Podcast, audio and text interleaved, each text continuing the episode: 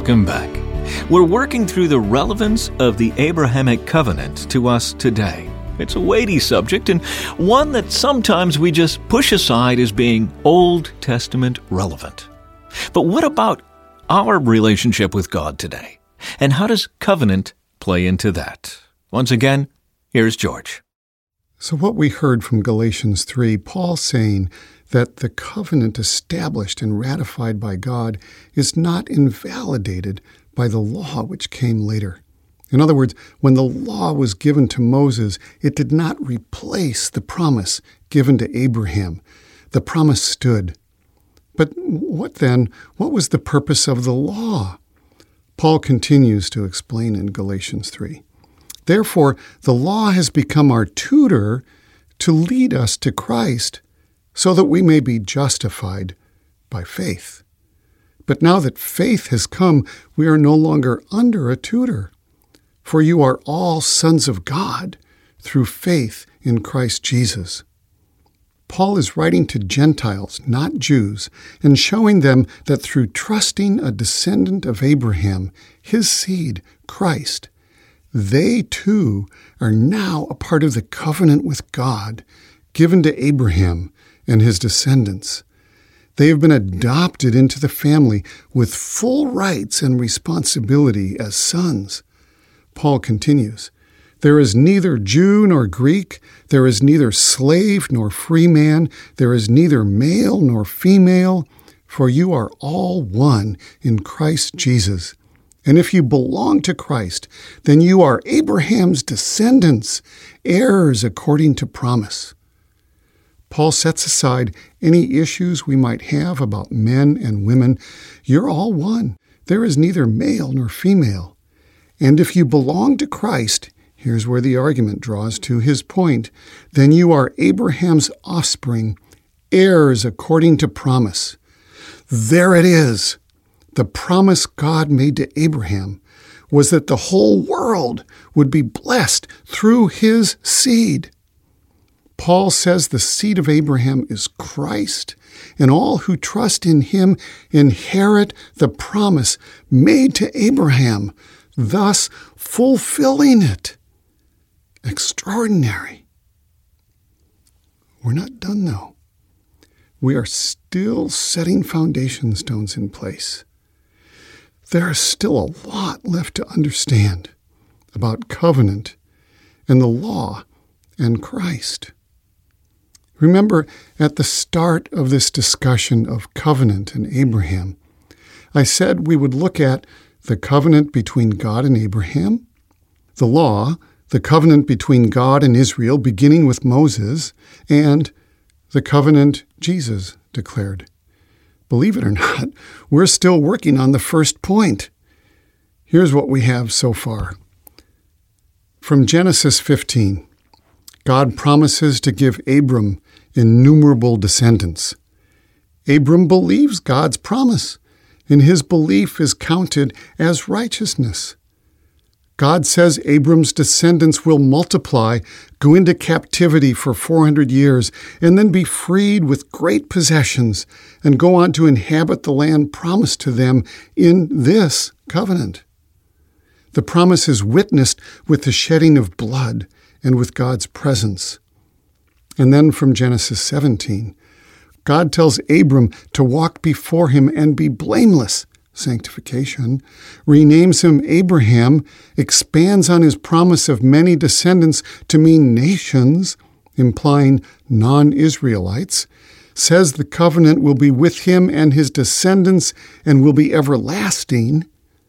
He promises to be God to Abraham and those descendants, he then tells Abraham that the part of the covenant Abraham must keep, as well as his descendants, is that every male child shall be circumcised. This circumcision will thereby also be the ongoing sign of the covenant. Some 2,000 years later, and long after Moses had led the Israelites out of Egypt, fulfilling that part of God's promise to Abraham, Paul writes to some Gentiles, that is, people who are not Jews and are not blood descendants of Abraham, and says that by trusting one of Abraham's descendants, Christ, they too become a part of the same covenant with Abraham, adopted into his family, including the promise of God everlastingly to be their God. And they are, therefore, Abraham's descendants, heirs according to promise. And Paul does not make these Gentiles subject to the law, which isn't mentioned in Abraham's covenant anyway, but refers to the law as a tutor until faith came through Christ. We will return to this question of the role of law deeply as we now look at Moses and the covenant declared by God through Moses. So now we're going to move from the covenant God had with Abraham to the covenant which we call the Law of Moses. This is chapter 14 in the book, and it follows the discussion of covenant and Abraham. This is the Law of Moses. And this is an important chapter about a really important subject law and specifically the Old Testament law followed by religious Jews from the time of Moses right up to today. But why should we care? Didn't Christ take us beyond the law? Didn't Paul say that it was just a tutor until Christ came? Isn't the law something from back then to which Christians are no longer subject? The Law of Moses is little discussed in most churches other than as a historical subject, or to show how and why Christians have left behind a key religious requirement of Judaism. It is also one of those where angels fear to tread topics for theologians. Mm, but like a fool, I will rush in. It's worth the risk. Most Christian denominations and theologians have a specific and rigorous concept about the relative importance of the law to Christians and what effect the coming of Jesus Christ had on the law and our relationship to it.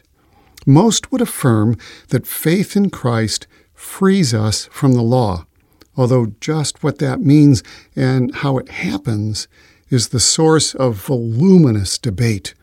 There are also a few Christian groups that still follow the law, including keeping kosher and worshiping on the Jewish Sabbath.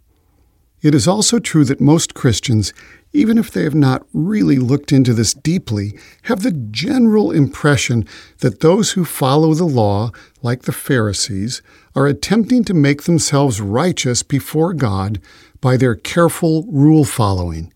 We think this at least because Paul seems to say as much in his discourses about the law and the Jews.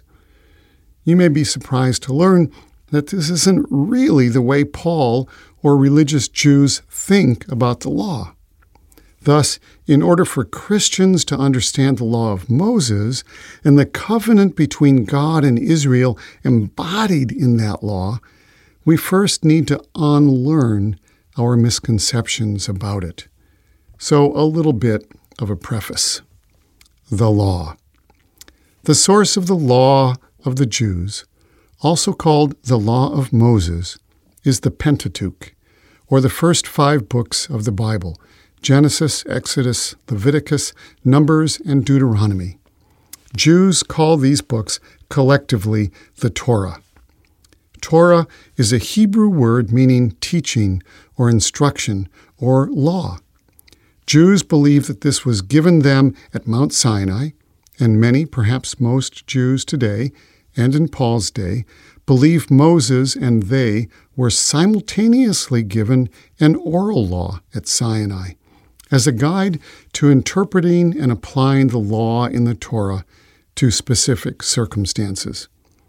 This oral law comes down to us today in what is called the Talmud, a written compilation of the oral law itself, surrounded by extensive commentary by renowned rabbinic scholars over the course of many centuries. We'll return to this shortly. The Torah is central to all Jewish worship, whether Orthodox, conservative, Reform, or Hasidic. Jewish synagogues have a Torah scroll which is kept in an ark at the back of the sanctuary. The scroll is removed and read with great reverence. Often the congregation touches or kisses it as the Torah is carried out.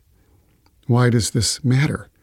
Because rather than as rigid rules imposed on an unwilling people, the law, the Torah, is seen by Jews as the profound and life giving guidance of a wise, loving, jealous, and all powerful Father for his children's well being. This guidance is not given to juvenile recipients, but to adults who choose to live and work as God's partners in the healing of the world. His Torah, His instruction, is His gift to them in this partnership. I would ask you just to sit with that and consider it, and we will return to this topic when we come together again next time. Thank you, George. Well, it's our hope that this study of covenant is helping you see the gift that our covenant relationship represents today.